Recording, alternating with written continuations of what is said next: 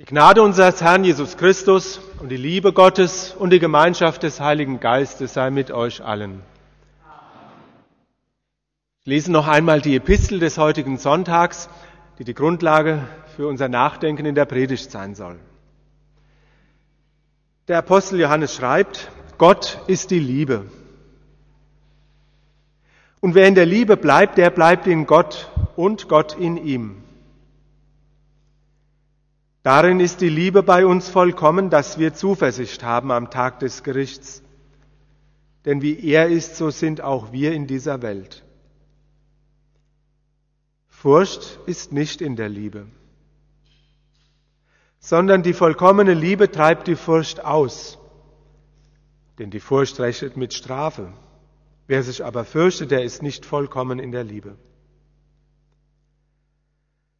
Lasst uns, lasst uns lieben, denn er hat uns zuerst geliebt. Wenn jemand spricht, ich liebe Gott und hasst seinen Bruder, der ist ein Lügner. Und wer seinen Bruder nicht liebt, den er sieht, der kann nicht Gott lieben, den er nicht sieht. Und dieses Gebot haben wir von ihm, dass wer Gott liebt, dass der auch seinen Bruder liebe.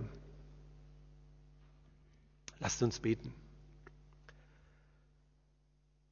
Herr, wir bitten dich um deinen Heiligen Geist und Kraft zum Wort. Lass uns deine Stimme hören. Lass sie uns zu Herzen gehen. Lass uns Glauben finden durch deinen Geist. Amen. Liebe Schwestern und Brüder, im Umgang miteinander, wenn wir miteinander reden und miteinander leben, da ist es wichtig, dass wir offen sind füreinander. Überhaupt ist es wichtig, dass man mit offenen Augen durchs Leben geht und auch mit einem offenen Herzen. Und es ermöglicht einem auch, dass man manchmal hinter die Fassaden schauen kann.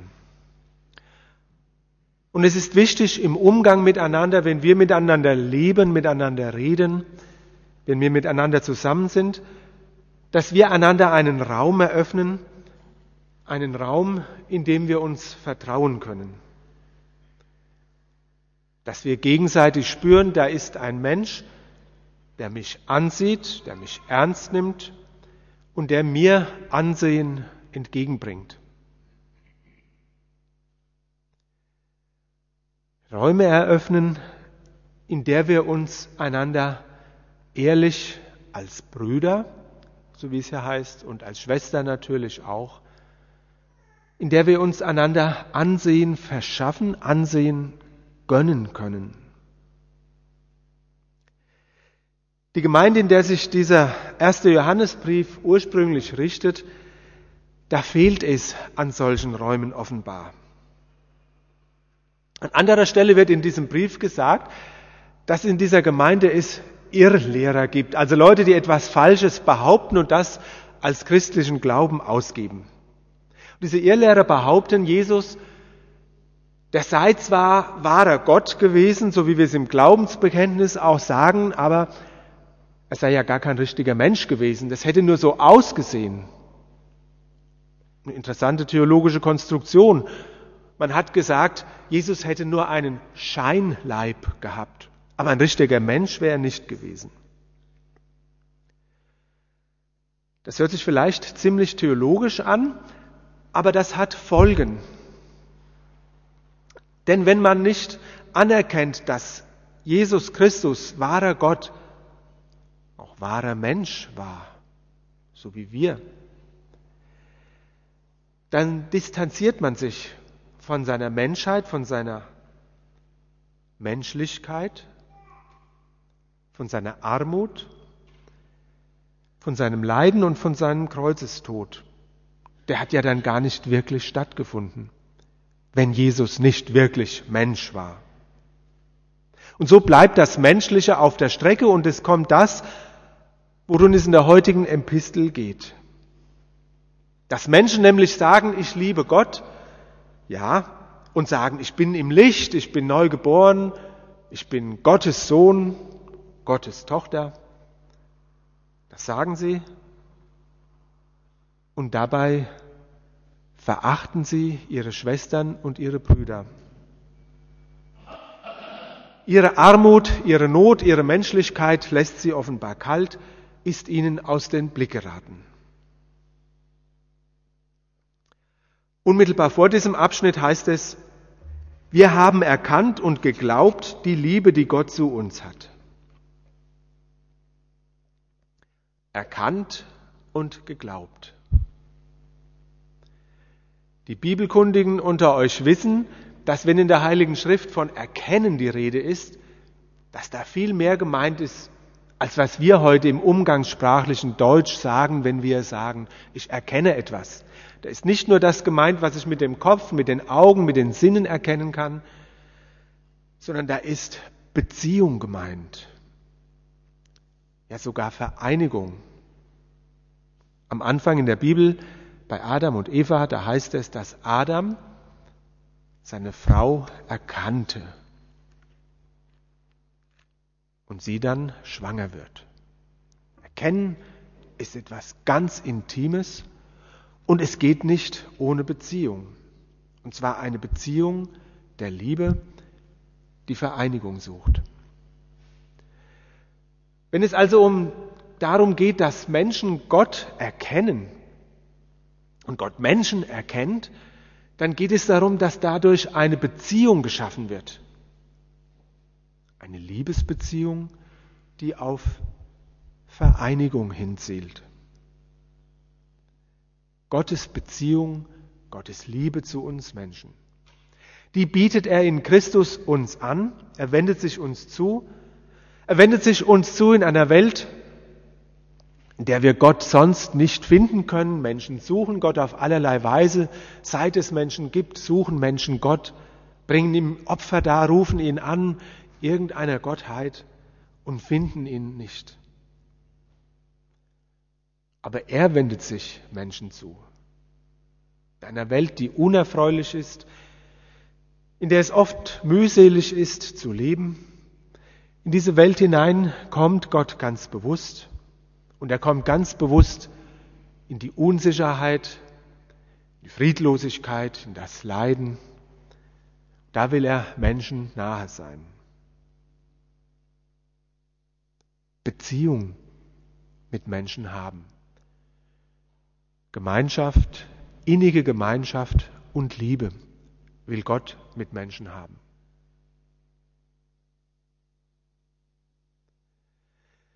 Was ist es wohl, was die Irrlehrer damals hindert oder was auch uns vielleicht hindert, uns dieser Beziehung zu Gott zu öffnen oder sogar Furcht davor zu haben? Ist es vielleicht die Furcht, enttäuscht zu werden? Die Furcht vielleicht am Ende doch nicht geliebt zu werden, doch nicht getragen zu sein, am Ende doch verloren zu sein? Furcht vor Gott, Furcht vor den Menschen.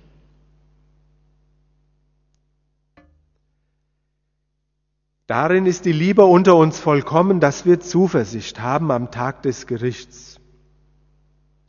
Denn wie er ist, so sind auch wir in dieser Welt. Furcht ist nicht in der Liebe. Es gibt ja Antriebe dafür, wie Menschen handeln. Man könnte sagen, zwei verschiedene Grundantriebe für unser Handeln, um Beziehungen zu gestalten.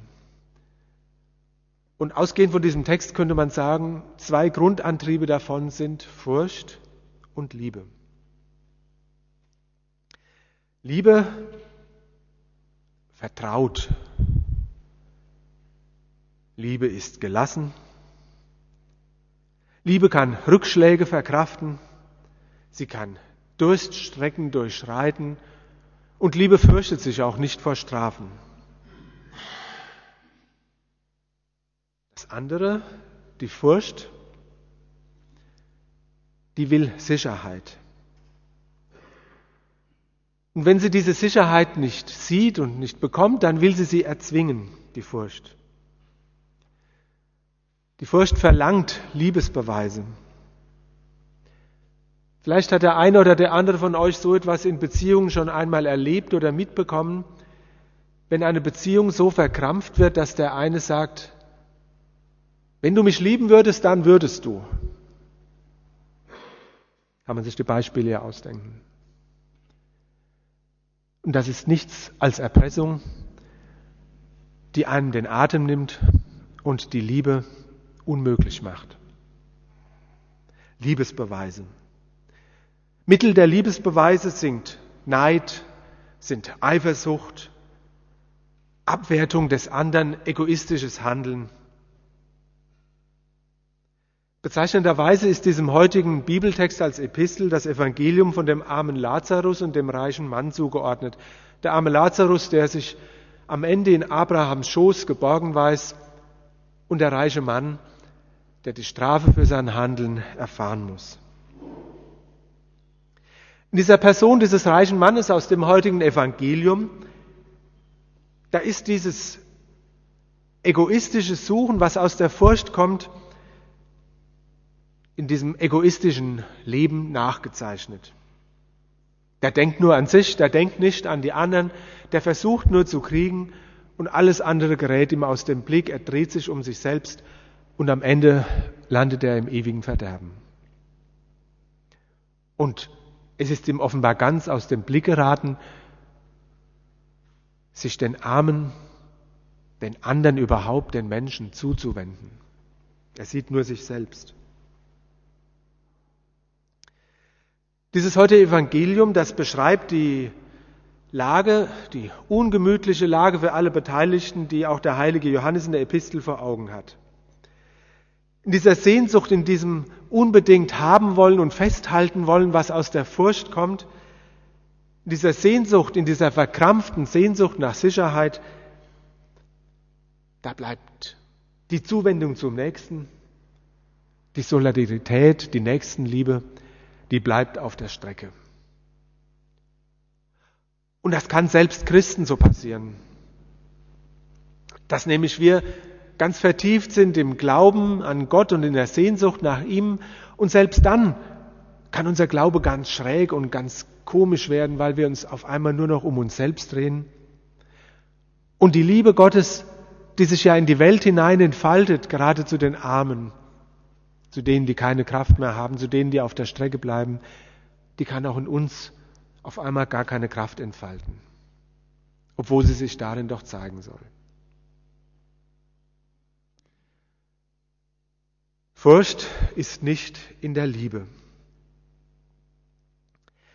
Da geht es auch um Aufrichtigkeit und um Wahrheit. Manchmal begegnet einem Menschen, die ein aufrichtiges, ein wahres Wort nicht scheuen und denen man trotzdem abnimmt, dass es Menschen sind, die aus Liebe heraus handeln, auch im Konflikt.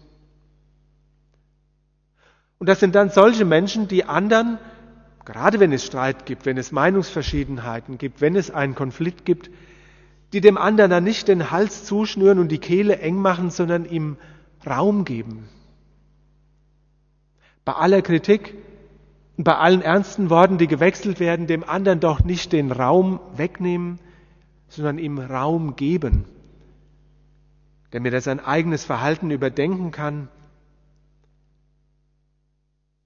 vielleicht auch die eigene Verbitterung zulassen kann, vielleicht auch der eigenen Seele, die ja gequält ist von Angst und von Furcht, der eigenen Seele Ruhe gönnen, um Vertrauen aufzubauen.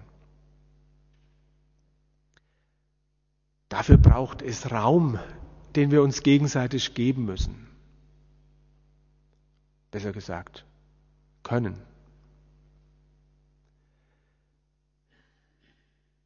Wir brauchen Raum. Auch der andere, auch mit dem wir nicht einer Meinung sind, braucht Raum, um zu atmen, um zu wagen und am Ende auch zu gewinnen. Was zu gewinnen? Die heutige Epistel hat dafür ein sehr schönes Wort. Zuversicht. Zuversicht können wir gewinnen, wenn wir einander in der Liebe Raum geben. Darin ist die Liebe unter uns vollkommen, dass wir Zuversicht haben am Tag des Gerichts. Am Tag des Gerichts, das heißt im Bewusstsein, es gibt die Gebote Gottes, unter denen ich mich erkenne als einer, der nicht im geringsten dazu fähig ist, diese Gebote zu erfüllen. wollen ja, aber vollbringen, das klappt überhaupt nicht aus eigener Kraft. Das zu wissen und trotzdem Zuversicht zu haben, das heißt, ich brauche nicht verzagt zu sein, ich brauche mich nicht in mich selbst zurückzuziehen, ich muss mich nicht fürchten, nicht ängstlich sein, nicht atemlos sein. Zuversicht, das soll heißen, auch in dem Bewusstsein, dass Gott allmächtig ist, dass er der Herr über alle Gebote und mein Leben ist, kann ich gelöst sein und frei. Und es kann mich ein fröhlicher Mut ergreifen. Und manchmal geht es sogar zugleich mit der Verzagtheit. Das ist unsere Existenz. Martin Luther hat dafür ein wunderbares Wort geprägt. Er hat gesagt, als Christ lebe ich in getroster Verzweiflung. Getroste Verzweiflung. Zuversicht. Ja, genau.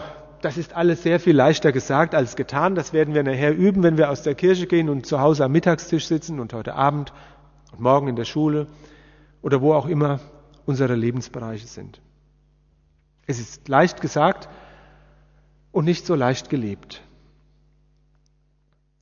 Vielleicht wirkt die Aufforderung des Johannes, wie sie Martin Luther übersetzt hat, auch da vielleicht ein bisschen kontraproduktiv oder gesetzlich. Lasst uns lieben, denn er hat uns zuerst geliebt. Also eine Aufforderung. Und gesetzlich ist ja dann etwas, wenn man aufgefordert wird, etwas zu tun, was man gar nicht kann. Deshalb ist mir die wörtliche Übersetzung dieses Wortes viel lieber. Der griechische Text heißt einfach nicht lasst uns lieben, sondern er heißt wir lieben, denn er hat uns zuerst geliebt. Wir tun das, wir lieben. In dieser Übersetzung höre ich nicht so sehr den Druck, sondern ich höre eine Einladung. Ich höre die Einladung an mich jeden Tag, lass dich doch ein in diese Bewegung der Liebe, die von Gott dem Vater ausgeht und dem Sohn und mit dem Heiligen Geist mich auch heute und jeden Tag ergreifen will. Lass dich davon ergreifen Lass dich von dieser Liebe Gottes ergreifen, die so stark ist, dass sie stärker ist als der Tod und die im Leben und auf, im Sterben und Auferstehen Jesu Christi auch mir Mut gibt und Zuversicht, auf mein eigenes Lebensende zuzugehen. Diese Bewegung der Liebe, die von Gott und Christus ausgeht und dem Heiligen Geist mich und auch euch ergreifen will, die lädt uns ein, einzutreten in diesen Raum der Freiheit, und schlicht anzunehmen, dass wir in Christus, in Gottes Augen, tatsächlich vollkommen sind. Wenn wir im Gewand Christi, das uns in der Taufe geschenkt ist, vor Gott treten, dann fehlt uns nichts, dann brauchen wir nichts anderes, dann sind wir in den Augen vollkommen. Die vollkommene Liebe treibt die Furcht aus. Die Liebe, die Gott ist und die keinen Raum für Furcht lässt. Eine Liebe, die Beziehungen baut und erhält und wo Beziehungen in die Brüche gegangen sind, wieder zusammenfinden kann. Eine Liebe, die man wagen kann mit Christus, der diese Liebe eröffnet hat, der uns Raum gibt zum Leben und Freiheit. Und wenn es dann darum geht, diese Liebe weiterzugeben in guten Taten und guten Werken, dann können wir Gott darum bitten. Im Gebet zu Gott kommen und sagen, Gott, komm doch, zeig mir doch, welche Kraft du hast und welche Kraft du auch durch mich entfalten kannst. Ganz locker, ganz gelassen und ganz froh. Ich möchte schließen mit einem Gedicht des Kabarettisten Hans Werner Hüsch, Hans-Dieter Hüsch, der ja vor zehn Jahren etwa verstorben ist, und einige von euch werden es kennen. Das fügt für mich ganz schön zusammen, wie evangelisch-lutherische Existenz ist, nämlich gelassen und froh. Dieses Gedicht heißt Psalm. Ich bin vergnügt, erlöst, befreit.